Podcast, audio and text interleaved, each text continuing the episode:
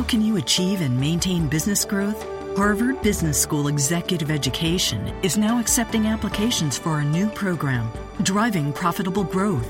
Taking place in Boston from October 25th through the 28th, this program focuses on business expansion and organizational growth strategies that can lead your company into the future. Learn more about this three day program for senior leaders by visiting hbs.me slash growth. That's hbs.me slash growth.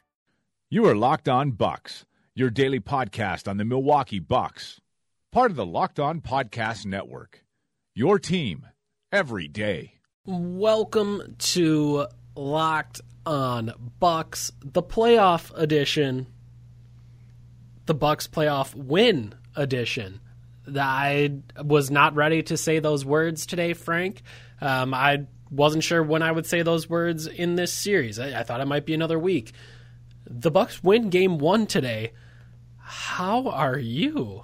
Uh, I'm phenomenal. Eric. Uh, I watched the game with uh, our good friend Mitchell Maurer from Brew Hoop uh, and a couple other friends and my wife and uh, our dogs and and everybody had a grand time because um, I, I, don't know if you could you could have you know put together a, a better script for for a first Bucks game in terms of just I mean, this is just was a young team that wasn't afraid of anything, and and we know the Raptors have had a lot of problems uh, starting series, and uh, their record. You know, uh, John Schuhmann of NBA.com tweeted uh, that I think the Raptors are, are one and ten in their last uh, 11 uh, series openers, and the Bucks had lost 17 straight road playoff openers. So it was the unstoppable force versus the immovable object, but. Um, you know, full credit to the Bucks. You know, full credit to Giannis Antetokounmpo. And um, fortunately, as the game went on, I felt in the first half, um, you know, it was really all about Giannis.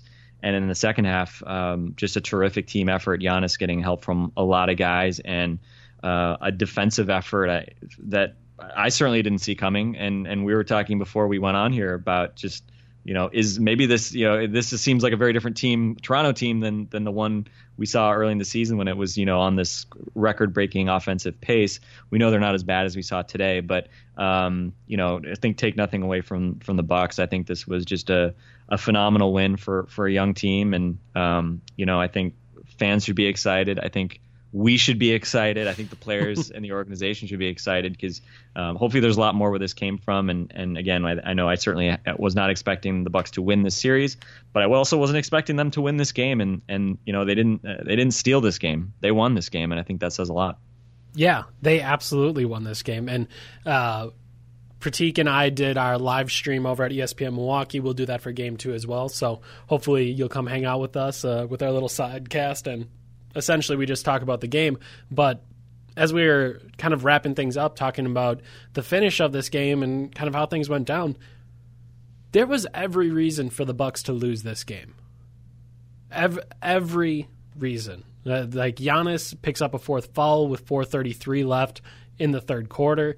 At the time, the game is tied, and uh, I mean, the only thing I could think was, oh, okay, well, they survived the the first 30 minutes or so and they can use that going forward and this will be a a positive experience. They at least survived 30 minutes and then they just have to figure out how to finish out those final 18 and how to figure out how to close games and it's all going to go to hell now but that wasn't the case. Um, they they picked up Giannis and they they were able to even go out and, and get a lead there and it, it was man, just a like like I tweeted after the game. I'm totally shocked by this. Totally shocked that the game went the way it did for the first 30 minutes, and the Bucks end up by the end they boat raced them. The, we saw like we saw actual garbage time in game one of this game after Giannis threw DeMar DeRozan shot out of bounds and he got teed up. Like they boat raced the Raptors and boat race was not a word I was ready to use here in the playoffs. That was a complete garbage technical on Giannis. I think we can all agree on that. Yeah. And and it's amazing that uh, it's pretty amazing that that you know late in a game Giannis would would spike a a DeMar DeRozan uh, shot attempt. Um, he pumps his fist and kind of yells at the crowd. I don't know why on earth that got attacked. Um, DeRozan started walking towards him, you know, I, like like the hold me back, hold me back thing. Like, what are you? You just had a layup swatted to Kingdom Come. Like, I don't know what you're yeah. what you're even going on about. Just salty ass DeMar DeRozan. Um, so I, if the NBA if the NBA doesn't rescind that one, then you know that that then I'm I'm gonna call that just the you know the second coming of the Scott Williams uh, uh, suspension.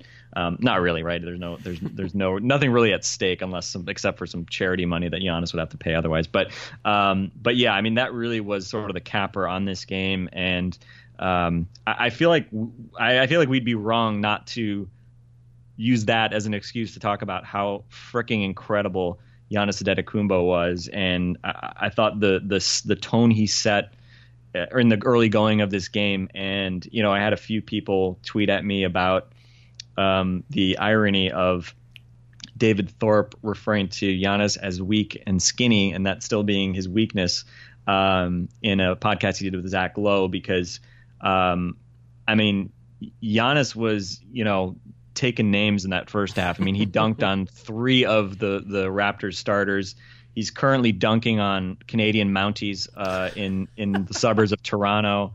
Um, I don't know. There there may be some. Uh, I don't know what what what's native wildlife of, of Canada. I don't want to say a moose because because we got a moose on the Bucks. That's team, where but, I was gonna go. but I mean, he everything you've talked about, Eric, you've made this a big point about Giannis's strength and how much of a difference that has been over the last year, year plus. Uh, putting dudes under the rim and just dunking on them, and how that was that was not something he did, you know, a couple years ago, and, and now it is. And um, you know what he did, setting the tone, racing past Valanciunas for that phenomenal dunk. Um, which seemed like kind of a you know was going to turn into a, a, half court play, and in the first quarter, uh, I think this was the first two Bucks points. He you know, just puts makes Val Valanciunas look like a pylon, right? And and just crams on him. Um, and then you know the lefty dunk out of a post up on DeMarre Carroll. I mean, ridiculous. Jesus, that was like that's like me and like my you know like in you when you were like a kid and you had the little like Nerf hoop on your door, you know, and it's like if someone said like oh go dunk left hand and it's like okay and you kind of look awkward, but it's so easy that it's like you're just cramming on this tiny hoop. Yeah. And it's like on that play, like Giannis still didn't. He still looked like a right-handed guy dunking left-handed. Like it didn't really look natural, but it was still so goddamn easy. Yeah. I mean, amazing. And then and then the dunk. Uh, who who was the last dunk that two-hander on? Was that on Serge? Was that on Serge? I think it was on Serge. I yeah. mean, the strength to pull off a play like that. Um, he was just great, and and 15 first half points really set the tone. Uh, the Bucks. And as you said, I, I, don't think Giannis is the full story by any stretch because the Bucks, I think, carried the, the you know like really extended the lead without him late in the fourth quarter. But um, he then came back in the fourth quarter. Um, I think he what hit two jumpers in the fourth quarter and, and, and, hit that fadeaway, that basically the dagger fadeaway over PJ Tucker. Um, and then that big block to end it. Had a couple steals in the second half as well. Uh, you know, 28 points on 18 shots. Um, eight boards, three assists, two steals, a block. You know, ho hum Giannis line, but uh, but it was a playoff Giannis line, and um, I think I was I was I'll be honest, I was kind of in the back of my head. One of the main things I wanted out of this series was I wanted to see Giannis really rise to the occasion. Um, you know, we we're used to we, for a while we were used to seeing Giannis really rise to the occasion on national TV. Last couple national TV games, he did not look so good. Um, so I was really excited with all the hype that he's been carrying uh, to end this season to uh, to come out and, and and make a statement and and more importantly get a win. Yeah, that was that was definitely a, a hype building win and a win. Like that that is an insane thing. And I guess the the main thing that I have on my mind is how do I get to game 3? That that should be all that is on my mind and the easiest way to do that is on SeatGeek and you can go to SeatGeek and use our promo code. And we talk about how easy it is. And I'm looking at the SeatGeek page right now. There are still green dots on this page, Frank. There, there are green dots on this page for Game Three in Milwaukee on Thursday, April 20th. I think the they, they show you when you look when you do the search for for games on SeatGeek, they'll like show you the list of games. You know, like I, I'd look for Raptors Bucks, and I think the games in Toronto were like tri- the lowest price tickets were like triple what they were for the Milwaukee games. So uh, hey, this is the upside of being in a smaller market where uh, you know, hey, Bucks fans, show out. You know, prove yeah. prove that we're, uh, we're, we can we can hang with uh, with Toronto fans. And um, I, I mean, the nice part, I'm looking forward to having playoff games not flooded by fans from uh, the city 90 miles to the south. So that's going to be pretty cool. Um, and more importantly, I'm excited for Bucks playoff games uh, featuring Giannis Antetokounmpo being a superstar and having a chance to uh, show the world what he can do. And being able to see that in person, um, that I don't know. There's nothing really that compares to that. TV's nice, but there's nothing, nothing, nothing still compares to seeing him live. And um, obviously excited for everybody who's going to be able to make it out to these next couple games at home. I feel like that is just the most exciting thing that he was in this moment and had the moment he had today, and now you would hope first home game. He always talks about how much more energy he has at home, and I know earlier this year he mentioned that the games that they were really playing well, like they had big crowds and it was exciting and it was fun to be a part of. And if you're a Bucks fan, I think you want to try to create that atmosphere and, and that kind of excitement for Giannis. Also, I saw they they had the T-shirts, uh, like whatever they're doing on uh, Thursday, all ready to go. So Thursday, you get a T-shirt from the Milwaukee Bucks for showing up to the game. So black T-shirts. I think they're doing the Fear to the Deer Court and all of that. So yeah, head out to head out to the Bucks game three or game four. Either way, the two home games coming uh, for the Bucks, and SeatGeek will find you the best deals.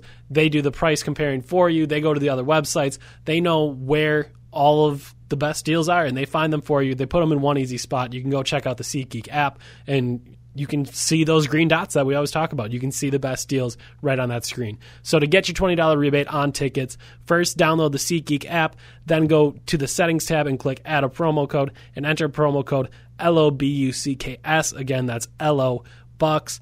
And SeatGeek will send you $20 after you've made your first ticket purchase. So download the SeatGeek app and enter promo code LOBUCKS. Again, LO Bucks today. I think the big thing you said there was the tone. It was it was Giannis's game.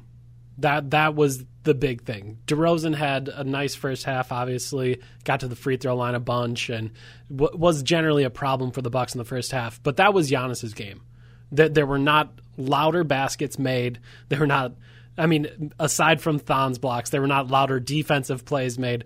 There was not a louder impact in that game than Giannis. And going into this series, we talked so much about the Bucks don't match up well with this team, but one thing you can hang your hat on is having the best player in in this series. And today, it wasn't the best series. It wasn't the best player in the series by a little bit. It was the best player in the series by a wide, wide, wide margin. Like there, there was not another dude on the floor. Like again, like DeRozan looked good, but all of a sudden some of his shots get blocked. Giannis blocks him at the end. He's having trouble finishing around the rim. Like that's not a thing Giannis struggles with at this point. And if the Raptors can't keep him from getting to the rim, and they seemed pretty uh, unable to do so today, I mean this is this is a series that becomes a, a whole lot more winnable. And I, I don't know if I thought that was going to be possible. This Raptors team was the third best.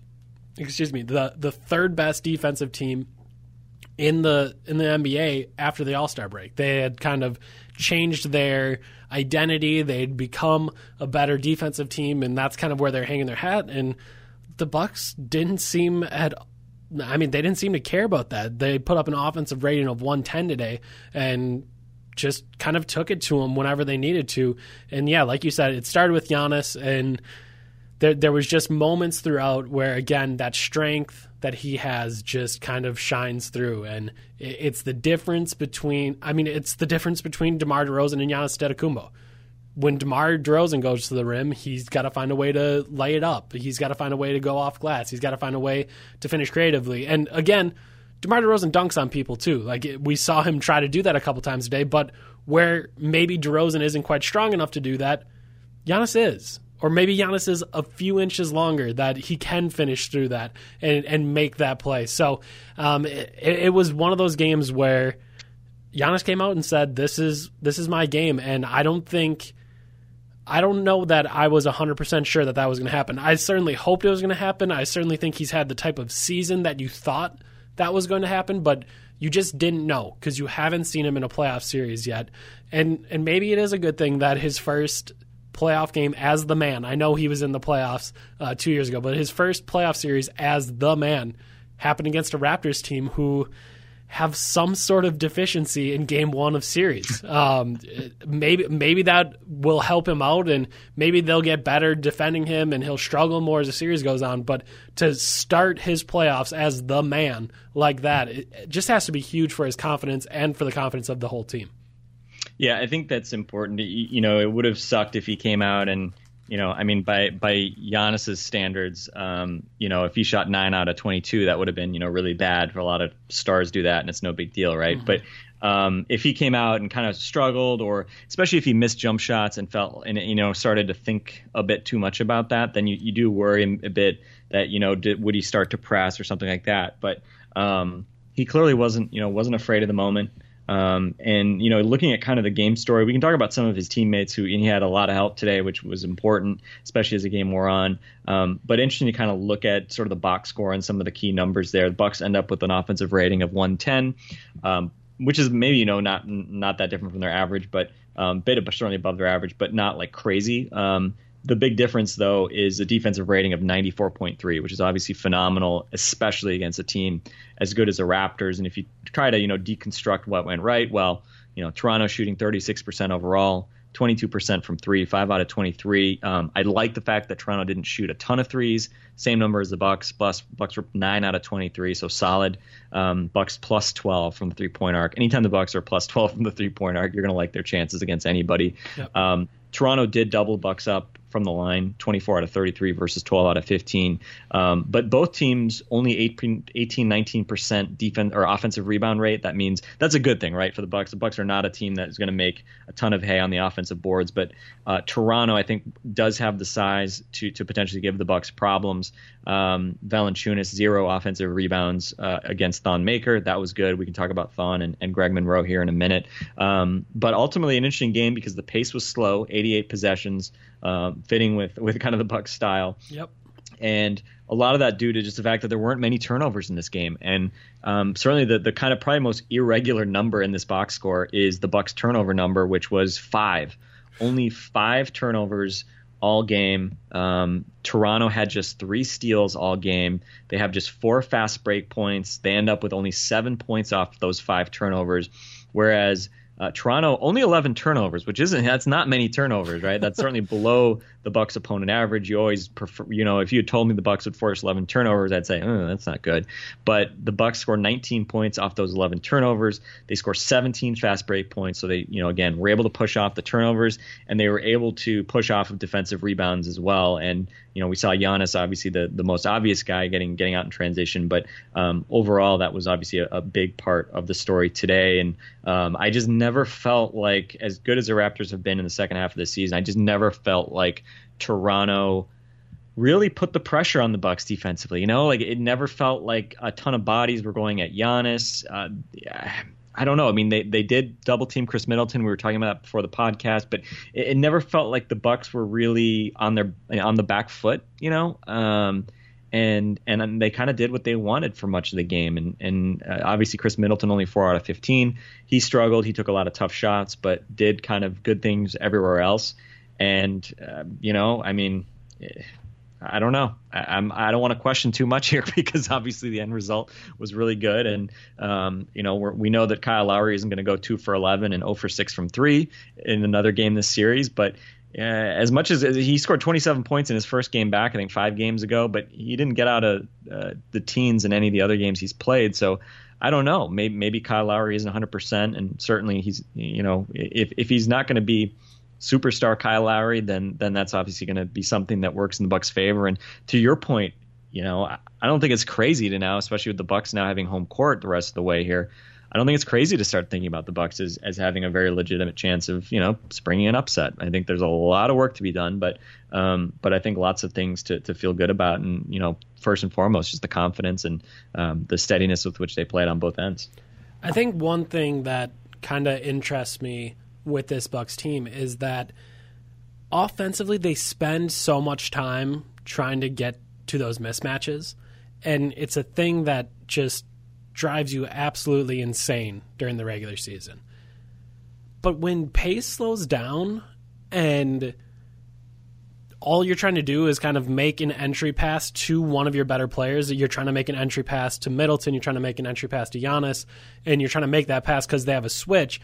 That becomes about as safe of a pass as you can throw to someone. No, like you're throwing from a weaker player to one of your best players who has some sort of mismatch, and and that kept happening where it would be PJ Tucker, where it would be um, Cory Joseph on Khris Middleton. Like that's a that's a very safe pass, and part of me wonders if this this offensive style that the Bucks have, which all of us pretty much dislike.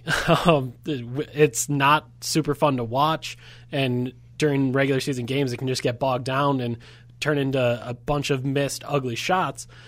I, part of me wonders if all of a sudden in the playoffs that can be a bit of a strength that you go to your main guys and they're looking for mismatches and you're trying to find those mismatches and finding good shots there. And I, I don't know, that was just something that struck me during the game that okay, the the Raptors are doing these pick and rolls and doing all these other things and they're ending with their best players not taking those shots.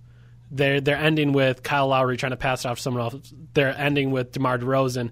Um, again, he shot 21 times, so there's plenty of times where he does get to the rim, but there's times where the Bucks are actively forcing him to to throw it to someone else. And um, part of me wonders if the this style that is not particularly fun to watch could actually end up being a- effective here. And I don't know, like the it didn't seem crazy to me that there was only five turnovers for the Bucks. Like there was very few times where I thought oh, they they were lucky not to turn the ball over there. There was some sloppy plays, like the one time Giannis in transition kind of fell over and I don't know, just looked generally out of sorts, and that could have been a turnover and it turned into a three. But other than other than that, there wasn't a ton of times where I thought, oh yeah, the Bucks got lucky there. Like they just played a, a clean game. They played a relatively simple game, and they were able to, able to take advantage and end up winning this one. And I guess kind of moving forward on that um, the the time when Giannis goes out with 4:33 left in the fourth quarter, and you kind of think, "Oh, this is this is not going to go well." Um, that there just seems no way that that this can work for the Bucks, and the Bucks had to bring Khris Middleton back in. I, I, think he had just gotten subbed out, and then they brought him back in uh, when Giannis picked up that fourth, and they just went to Middleton with Cory Joseph on him over and over again in the post, and he ended up having an assist, a steal, and an assist, two free throw makes there, and then there was the I think a couple sequences where they came on the double, uh, which again this is this is kind of the fun stuff with playoff basketball is the Raptors sent a double from the post player um, that was whoever was in the post uh, below Middleton. So a lot of the times ended up being Valanciunas coming off of Monroe. And in the first half, Middleton saw it, got an easy pass to Monroe, and that was an easy finish for him.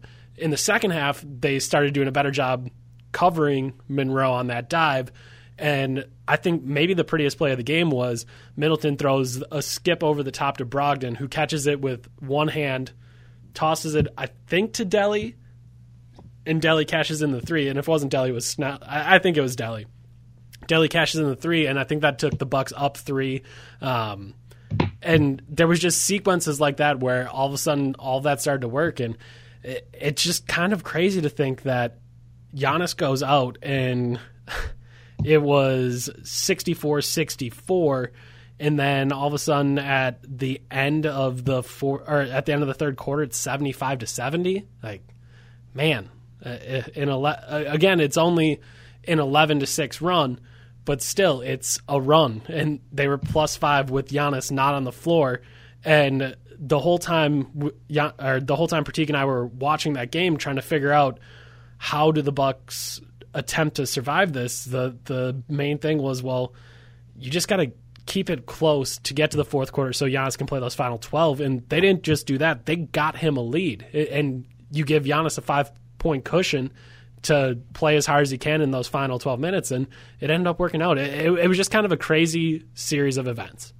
Yeah, I mean, getting it was an 11-2 run um, with that with that unit, the non-Giannis unit, um, in, in, that period, uh, late late in that third quarter, and you know, I mean, this is kind of the the upside, right? Of, we, have kind of pondered like why the Bucks aren't better with Giannis on the court, and why the Bucks have been actually surprisingly decent without him. Um, and you know, again, I think we will we will see the the numbers with Giannis the court get better and better uh, in the future. Um, but uh, you just hope that they can continue to kind of you know not just um, avoid disaster, but actually like at times even even extend leads. And we saw this on that West Coast road trip as well. They had a number of, of periods where they started a fourth quarter without Giannis, and they were actually able to play well and you know get leads. And um, I think it was uh, you know just a big positive for the Bucks here that you know the belief that even with their best player playing at a really high level, um, being on the bench, being in foul trouble, um, they were able to kind of make plays and, and again sort of ex- extend that lead out.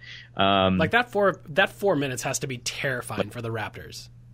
Like they just saw the Bucks can do things without Giannis, and now when Giannis goes out of the game, that bench unit will have confidence.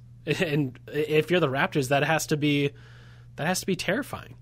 As as terrifying as real dinosaurs. Correct. In fact, correct. Um, to, to, to throw back to. I don't even remember making that comment, but somebody tweeted that back at me, and, and I thought, oh, that's that's, that's an that's comment. an in joke. That's an in joke. In joke, in joke. Um, yeah. So uh, let's um. So looking at the, let's talk a little bit for a moment about the centers, and it was kind of funny before before we came on the air. Um, I was saying how I, I thought I didn't think Monroe played well in the first half, and it it was interesting because we had like sort of different reactions to how Monroe played in the first half, and it's basically because you were in the first, and then where I was looking back at the popcorn machine uh, game flow, and he had six points and four rebounds in the first quarter, and that's what you, kind of like you were like, dude, no, he was awesome in the first quarter, and you're you're right. Uh, he was like a big part of them getting that lead to to go to 30 to 22 um, in in the first quarter. Um, and then it was interesting though because, and I was thinking a little bit too because I think, but Ibaka, you were right too.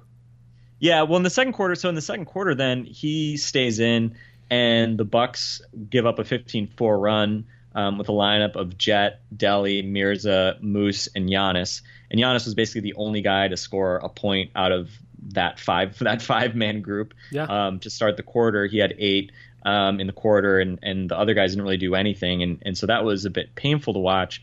Um, and Valanciunas didn't score in the first quarter at all um, which leads kind of into the other center that we probably want to talk about, Thon Maker. Um, but Monroe in the second in second half, I mean, I think we can all agree, like he was really good in the second half.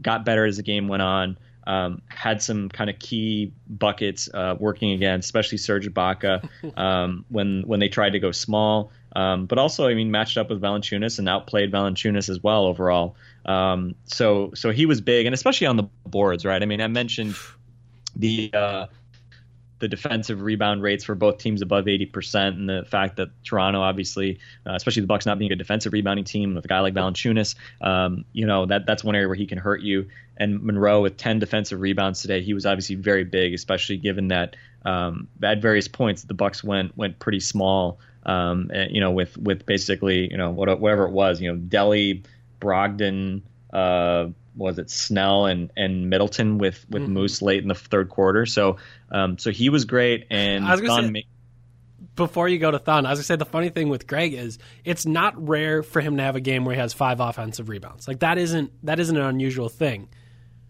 But most of the time, at least three of those five are his own misses. Like he'll he'll miss a layup and then he'll get an offense rebound. So most of the time when you think about Greg's offense rebounds, you're like, eh, okay, well he does like he got three tonight, but they don't really mean anything. I don't know if one of those five was on his own misses tonight.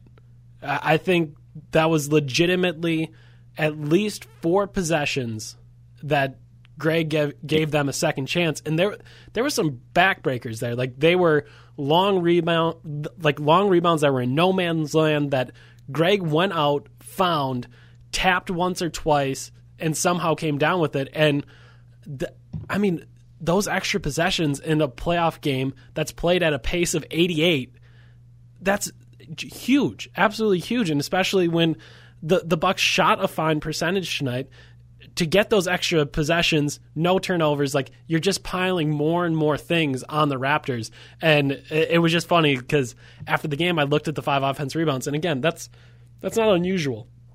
But the fact that none of the, I, I don't think any of them came on a Greg Monroe miss, which is quite rare, and it, it just kind of spoke to me that he had that big of an impact tonight. And, and uh, as many cliches as you may want to have, and I know everyone's talked about this being Greg Monroe's first playoff game ad nauseum, but man, it, that dude wanted to be out there. He, he was excited to be in the playoffs, and he played great today. Yeah, he really. I was I was happy for him, um, and and thought that you know it, it, was cool to see Greg get the podium game after uh, afterwards. I saw him at the podium, um, you know, in his first playoff game, get get a win. Um, that that was cool to see. Um, so so that was really nice to see, and and also really nice to see um, is uh, is Thon Maker. You know, in his first playoff game in his rookie year.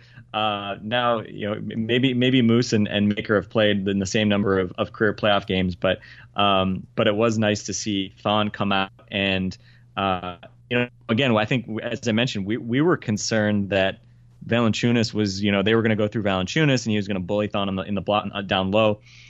They didn't even really look for for Valanciunas, and no. and I think that'll be will be an interesting thing to see in game two. You know, do they try to change things up and play more through uh, Valanciunas um, because he is a guy who has had some big playoff games last season.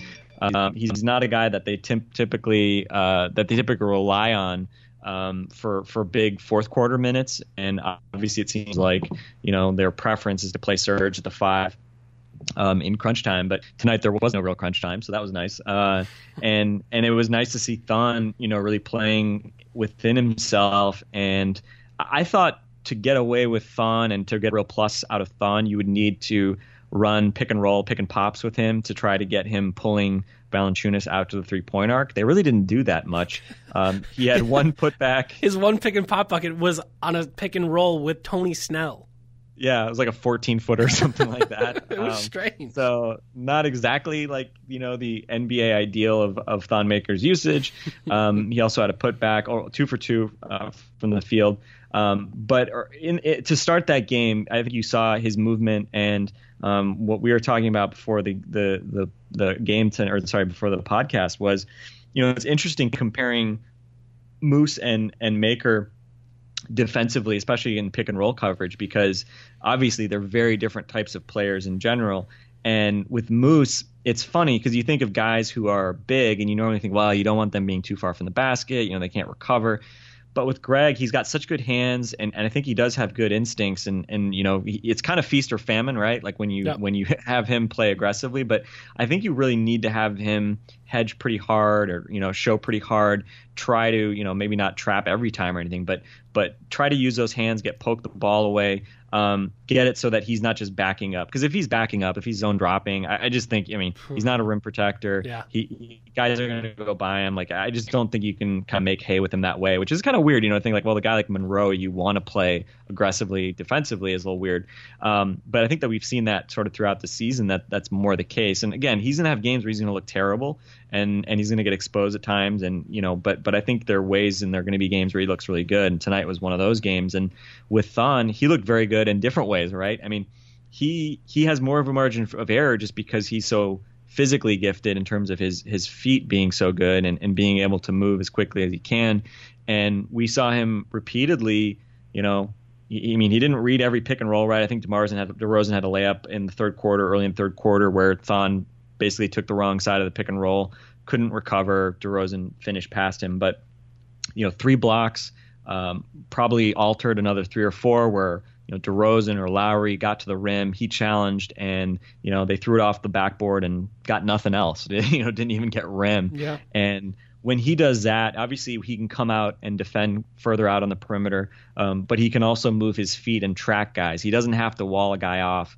Um, he can track with guys. I, I tweeted a, a retweeted a, a, video someone took of of Maker coming out to the three point line and basically tracking Lowry step for step, driving to the hoop, um, forcing a kick out. Ironically, Thon ended up going even going out of bounds. So maybe he, the last part maybe wasn't ideal, but um, but what he brought to start that third quarter defensively really sparked the Bucks and and they got out and and made a number of plays. Probably the biggest was when he had a one block that you know they quickly sprinted out, got it to Giannis. Valanciunas pushed him in the back, got a got an and one. Um, that was a huge play in terms of again you know bringing the Bucks back from that deficit. That I was with you. I mean I, I was worried. You know the, the Raptors go up seven. The tide feels like it's turning a bit. Um, but you know, again, full credit to Thon. He he was not afraid of the moment. Um, you know, he he avoided just getting bulldozed uh, under the basket, and probably the Raptors played into his strengths a bit um, because they didn't look to just sort of pound him inside. They they tried to drive at him, and obviously blocking shots is one thing that that he's done. Maybe not, you know, at a very high level, but he clearly has the physical tools, and I was just excited for him, excited to see him do that because um, that's obviously it's it's huge if you can get Thon these you know 12, 13 minutes, whatever, and um, have him make big plays and bring that energy. And um, you know, it's nice when we can sit around saying like, man, I think I think Thon is ready for playing in even quarters, uh, dare we say? But uh, but it will be interesting to watch. I don't know what, what any any other thoughts on Thon. He obviously uh, we saw Spencer Hawes as well. Any other thoughts on the on the Bucks big man rotation? I thought in the first half, um, and it was something we talked about on the sidecast at ESPN Milwaukee, but Pratik and I were talking about there was just straight line drives everywhere for the Raptors. It, it seemed like nothing was really difficult for them. And I mean, obviously, DeRozan had that big first half, and you just kept thinking, man, he's getting to the basket really easily, and then either the Bucks would foul him late or whatever it may be, and and there was other drives like that where they were getting to the basket easily, and we were saying that that that just can't continue. Like that can't be how this continues to to go for the Bucks. There, there's no way they will have success if that continues.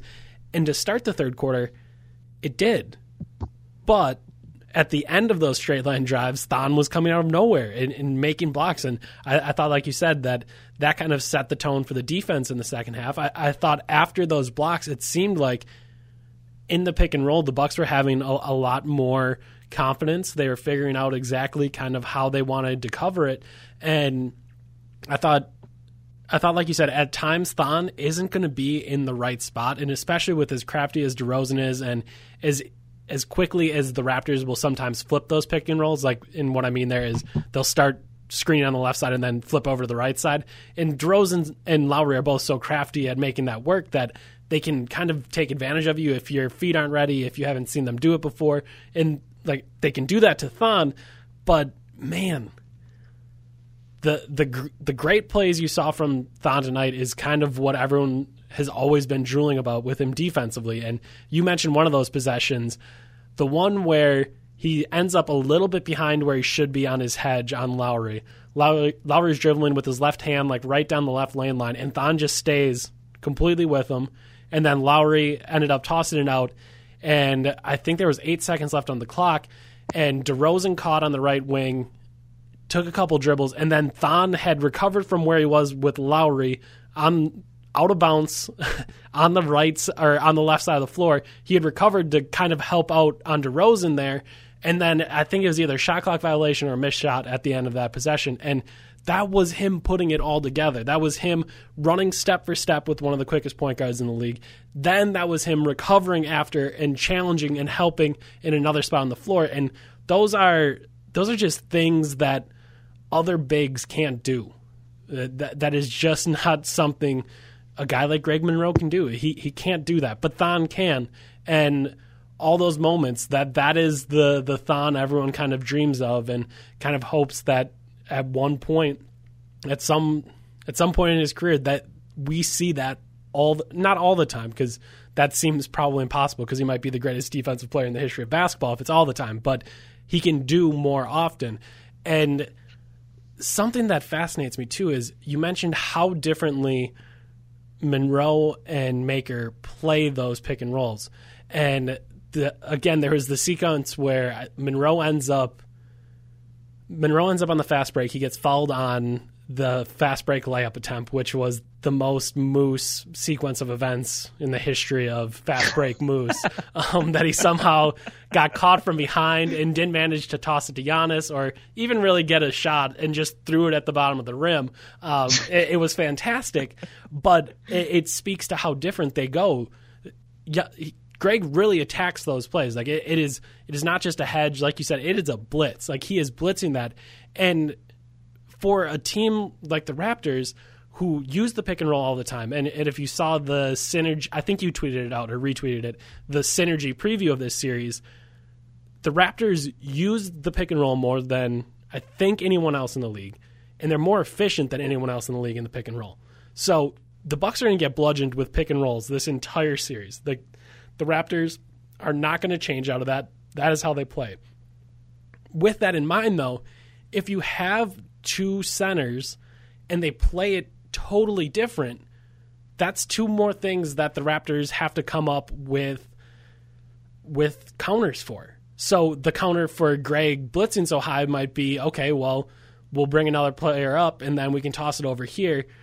But you can't use that same counter with Thon. You have to think of a different counter with Thon. And the fact that they have more things to prepare for, like that's the big thing in the playoffs is can you do what you did successfully in game one? Can you do that successfully in game two?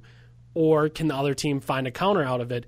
If there are more things and more things that they have to try to prepare for and counter, that makes their job more difficult. And I I hadn't really thought about it till this moment, but they play it very differently. And if Thon and Greg turn into your two centers, if you think Thon can go above the let's see, at 15 tonight, if he can take on Hawes's seven minutes. So if he can go up to 20 ish minutes, 22 minutes, if you think he can do that, that presents two very different things for the Raptors to prepare for and two very different things that you can do defensively. Yeah, and uh, we were, uh, and I forget. I don't even know if I mentioned on this actual podcast or I was just saying it to you beforehand. But, um, but it's almost like Moose is a, a, soccer goalie and and Thon's like a hockey goalie. Whereas you know the, the, the soccer goalie, you know, he's got to cut down the angle. Like he's you know you mm-hmm. you can't you can't just sit on the goal line and and stop uh, shots in soccer because the goal's just way too damn big. And with Moose, I mean, he's just the, the effectively the goal becomes too big um, if he's if he's hanging back and letting guys get a full head of steam against him. Whereas Thon again he can he can go uh, he can go with guys and, and and hang with them, which which obviously is what makes him so so intriguing. Um, I, it, it's interesting. I, yeah, I mean Spencer Hawes plays again tonight. Um, I don't know. It feels like Jason Kidd playing Spencer Hawes second quarter minutes is like just superstition at this point. Like I don't I don't know if Jason Kidd actually has a, a good reason for it.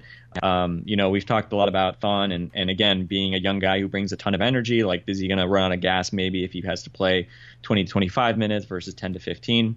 I don't know. You know, I mean, he, yeah. he obviously played well in, in that Detroit game where he came back in the fourth quarter and, and made huge plays um, to help the Bucks win. Um, but you know, obviously, this is something that in the future we're going to see him play much, you know, many more minutes than he does now.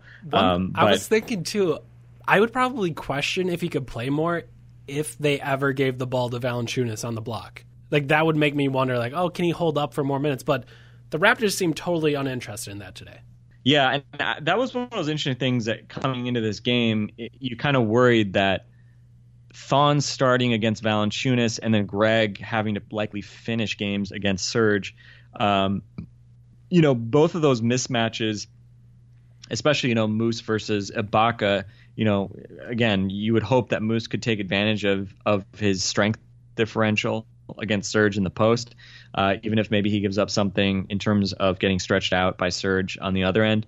Um, but you worried certainly for sure that, that with Valanciunas and Thon that, that that bulk advantage could wear Thon down. But yeah, for some reason it, it just didn't even seem like a, a thought to them. And you know, again, maybe part of it's because they want to run so much pick and roll, and the Bucks, you know, didn't obviously give up really much in the way of of Valanciunas pick and rolls when Thon was on the court. But um, but I think it'll definitely be interesting to see because I think that was definitely a thing I was worried about. I did, I, I, I thought Kidd was totally justified in continuing to start Thon. I mean, we can say that there's something superstitious about that as well. But yeah. the Bucks starting five with Thon has been really good. So yep. you know, again, I don't I don't see anything wrong with it, and it does let you stretch out Moose's minutes and and play him more minutes in, in second and fourth quarters. Which, um, you know, again, if he's the best player, then or the best center, then you know that's not a bad thing. So it'll be interesting to see. I don't, you know, again, I don't really need to see Spencer Hawes or for that matter John Henson.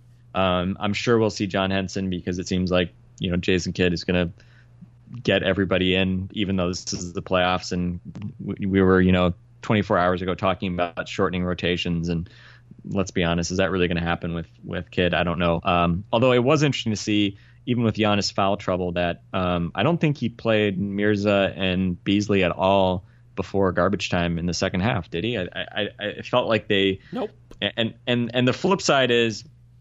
I think he was over relying on Delly, uh, and if we're going to talk about kind of negatives from this game, you know, Delly playing 32 minutes, didn't have, I don't think he either had zero or one assist. Um, he did draw a stupid foul uh, on DeMar DeRozan biting yep. on a pump fake, uh, which at the time was pretty important. And he hit a big three, I think, also in that late third quarter. So he made a couple big shots there. But um, you know, fourth quarter, I mean, it, it ultimately didn't matter because obviously the Raptors couldn't make any shots. But um, seeing Delly just being the guy initiating the entire offense repeatedly when you've got Brogdon, Khris, and Giannis out there with him, I mean uh, it seemed like the most predictable, awful thing that was going to happen, right? Yeah, it was. It was like Kidd was worried that Bucks Twitter wouldn't have anything to bitch and moan about, so he was just, just like, "All right, you know, tap the tap the right wrist, Delly, go go run some, you know, really deliberate and painful pick and rolls with Khris, where you know you spend 12 seconds just trying to get Khris and ISO 22 feet from the hoop on the right side of the court. Um, so that that maybe was not the highlight of the game, but uh, obviously you you know the, the end result will will snow that under, and and no one's going to worry about that too much. It but, was so strange um, too when they kept going to that set because they kept running it so Delly could go to the corner and then throw it up to Khris. When don't you want it the opposite way? Like Khris could get to the block, and yeah. th- they kept running it, and I was like, yeah. what? Why, why does my brain hurt so much right now? And why does this keep happening? Like just flip it. Flip the other way and then it's not actively the worst play i've ever seen. It's still not a great play but it's not actively the worst thing i've ever seen. Well I, I, will say this. I still love Delly as a screener probably more than anything. Um, he i think he did spring two guys for layups with um, yep. you know where they run that play where it's like moose sort of on it looks like a push set and Delly comes up, and it's almost like Delly is crowding the the high elbow yep. catch, but he's actually coming up to set a screen on on the wing who makes the entry pass, and then the you know I think Middleton was the guy I remember first cutting through and, and getting a layup because basically Delly just mucking up the uh, the whole half side yeah. of the court there. But I said um, that I said that on the sidecast we did at ESPN Milwaukee today that no one on this earth cares more about setting a good screen at the point guard position than Matthew Dellavedova. like no one, no one cares that much. And like to to his credit, that's one of his greatest traits. Like that's why he can get guys open so often, and that a lot of the time that's why they get the switches that they get. Like when you see Middleton get the switch from Cory Joseph, like it's because Delly set a, a good screen and actually cared enough to.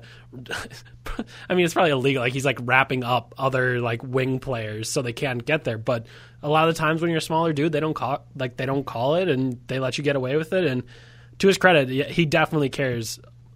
I'm not going to say too much because uh, those kind of small things are what allows him to be an NBA player. Um, but yeah, he, he cares a lot about setting good screens, and the Bucks have, have found ways to use it. Uh, by the way, it's criminal that we've talked about Delly this much and not talked about Brogdon much at all. God, um, the threes he hit were so big today. Huge, I, I, wouldn't say he had the best game um, today, but God, those he hit four threes, four of seven from the three point line, six of thirteen, um, sixteen points, six rebounds, two assists. So definitely a solid day. Um, and from a second rounder, and from uh, I mean, that's a good day. That it's it's very solid, but I swear, all four of those threes were hit at the biggest possible moments. Yeah, you had to feel good for him. He played 34 minutes. Um, you know, Brogdon looking confident and steady, and all the usual Brogdon cliches that we're used to. Uh, that's just just so big for the Bucks to have him be available. And again, I'd like to see a lot more Brogdon than than Delly handling it late. Um, but but I thought he acquitted himself really well. I think you know any the the votes are now cast for rookie of the year. I, think we saw a good example today of you know but we don't. I mean, I don't really care that much. I don't think Saric deserves it. I think, and we don't. We don't least, care nearly as much as Philly fans do. I know that. Yeah, yeah. I mean, I, I um I would be. I think there's at least an argument for Embiid in the sense that he was by far the best rookie yep. and and was so phenomenal. I mean, Saric was just put up more points basically, and he like had a lot of like basically garbage time season stats sort of over yep. the last month but every advanced metric favors Brogdon, and you know, playing on a winning team and playing such a key role, um, you know, it, it, was really great to see him also step up in uh, in his first playoff game and, and, really make a big difference. So that was um, that was great to see, and and uh, I want to really happy for happy for all these guys, but but Brogdon just another guy who who did a you know carried carried on, did his business, and um, you know we probably shouldn't be shocked, but to see him do it in game one of his playoff career is, is great to see. I want to end here. If I can give you a mulligan on your series prediction, you predicted Raptors in six when we talked with Sean Woodley uh, of Locked On Raptors earlier this week. If I give you the chance at a mulligan, are you taking it?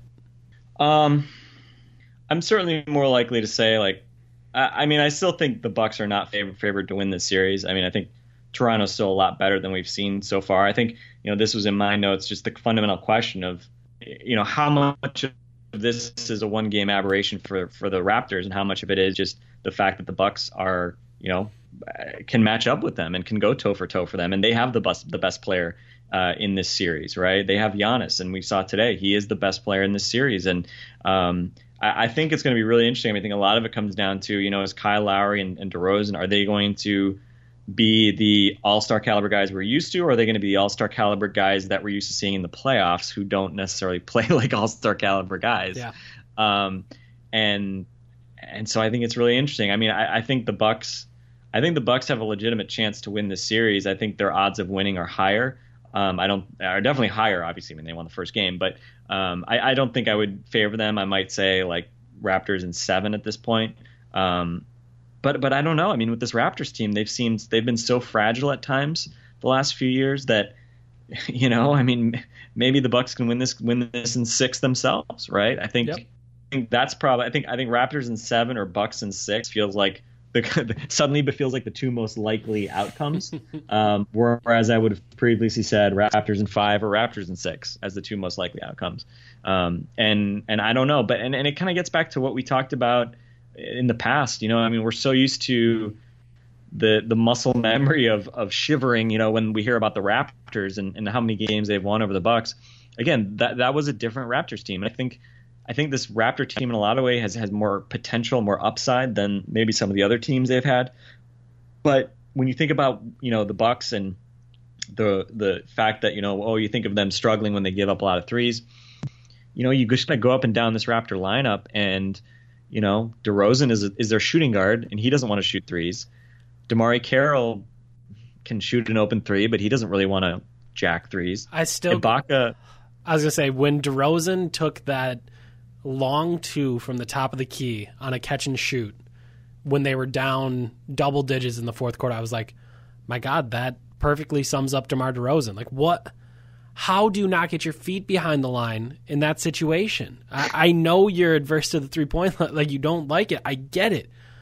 But come on, man. Like your team is down double digits. That has to be a three. And somehow he straddles the line. It was insane. But sorry, continue. It was like he was a it, it's like he he's a Milwaukee Buck or something like that. Um, but uh, but no, you just go down the lineup and you know they they have a, a four man who can step outside a bit, but they're starting small forward DeMarre Carroll can hit threes, but he's not like a knockdown guy who's hitting stuff in people's faces. DeRozan doesn't want to shoot threes. He scores in different ways. Um, PJ Tucker is kind of similar to Carroll. You know, he can hit an open three, but not a guy who's going to really hurt you that much. You know, in terms of stuff, shooting stuff in your face.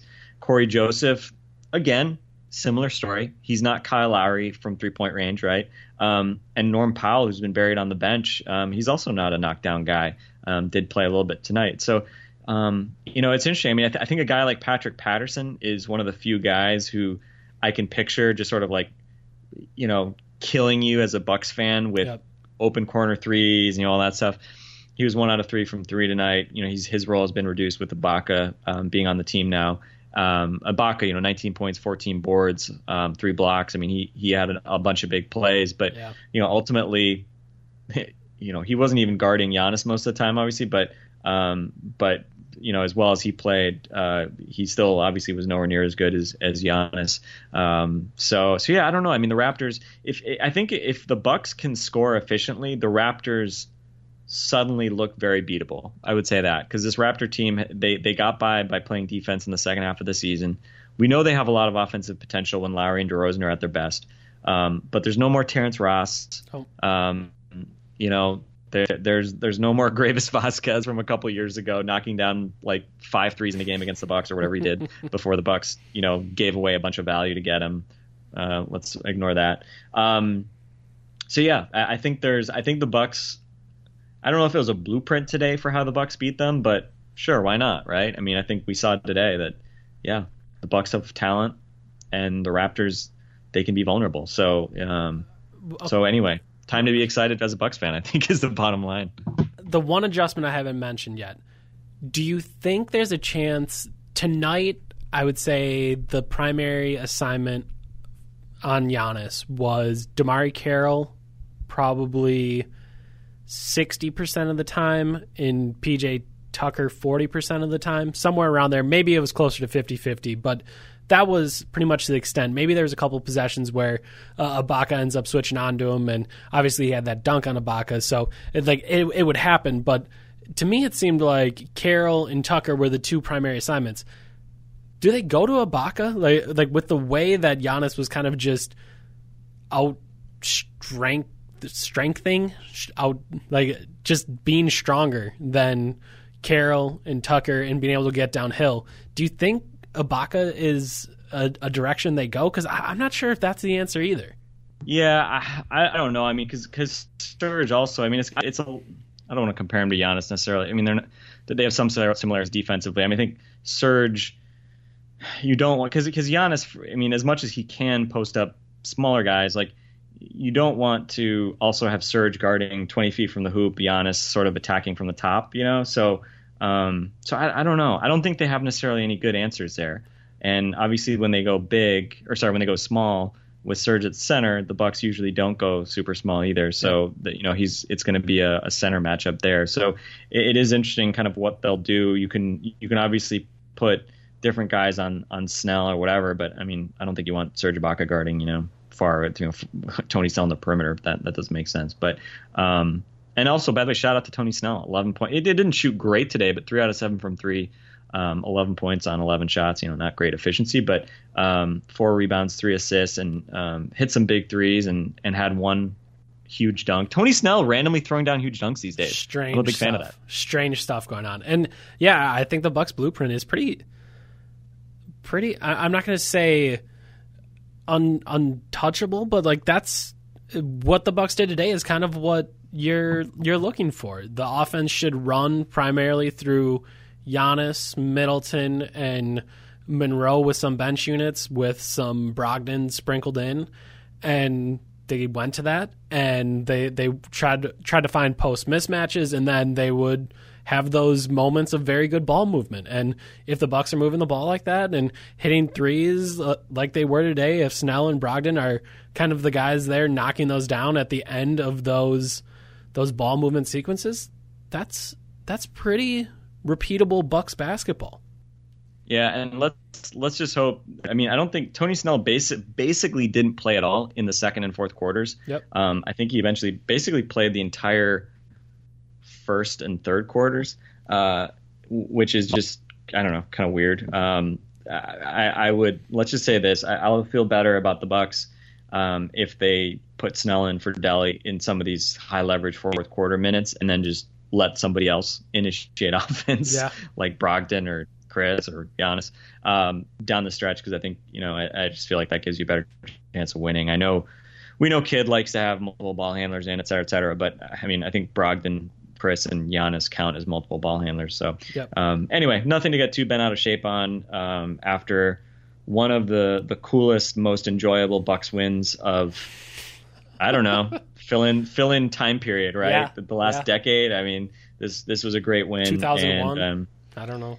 yeah, I mean, I you know, I I think back to uh, certainly the the wins um, against the Hawks, the two home game wins. I, I came back. I was finishing business school at the time, and I came back for for games three and four, which were just so much fun. Um, Yeah. The crowd was was phenomenal for those games, and um, I think obviously the the win uh, with the Dudley shot uh, to beat the Bulls obviously was a phenomenal win, and even the win after that in Chicago, were, those were really fun wins. But but this is a this is a better team. You know, Toronto's a better team, I think, than than those teams that they beat then. And, And the Bucks um, are a better team. And the Bucks, more importantly, the Bucks are a much better team, and they have a much better superstar, or they have a superstar now, which um, I think just sort of just, I, and that's probably the hardest thing that I'm having that I'm having to sort of reconcile. Like when you asked me about, do I change my prediction? I I still have you know that little sad pessimist Bucks fan on my shoulder who's telling me like Don't you know do it. Don't buy in. You know, you're just going to be hurt. Yeah, we can't have nice things, and uh, you know maybe they'll win one or two games in a playoff series and just be happy with that. Um, but then the other half says, Giannis, you have Giannis, and uh, and and that's that's a game changer and that's a franchise changer. Having having a guy like Giannis who who is going to be the best player in in most of the playoff series that he uh, he's going to participate in from now on. So um, I think you always have a chance when you have the best player, and um, I don't know. I still don't know how much how how good of a chance the Bucks have, but certainly from here on out, um, you know, they've got three home three home games, three road games left to try to win three games. Um, and again, uh, this is a this is a tough team they're playing. They're going to be better uh, the next time they play, but um, I think a lot of room for for optimism. And look, as a fan, whether you think the Bucks are going to win the series or not at this point, who cares? Th- this was a great Saturday for the Milwaukee Bucks and their fans, and uh, I think we should enjoy it because because that's why we watch sports, right? Enjoy the good days. Absolutely. And as I mentioned before, enjoyed the good day by going to one of these games at the Bradley Center. Uh, again, taking a look at SeatGeek, there are green dots all over the place, which is crazy to think. A playoff game, there should not be green dots. So head over to SeatGeek, use our promo code LOBUCKS. Again, that's LO Bucks at SeatGeek for a $20 rebate on your first SeatGeek purchase. That's going to be it for us for today on Locked On Bucks. We went way long because you know what? That was a freaking awesome Saturday and a freaking awesome game of basketball. and I'm excited. And I don't really much care. I think we probably could have gone for another hour if we really needed to. Um, so, hope you enjoyed it. We'll talk to you. I don't even know when we're going to put this up. I will talk to you whenever the next day is that I talk to you, but it will it'll it will be before game two. We'll have some fun getting ready for that one. And that's going to be it for us on Locked On Bucks. That was Frank Madden. I'm Eric Nehm. We will talk to you when we talk to you.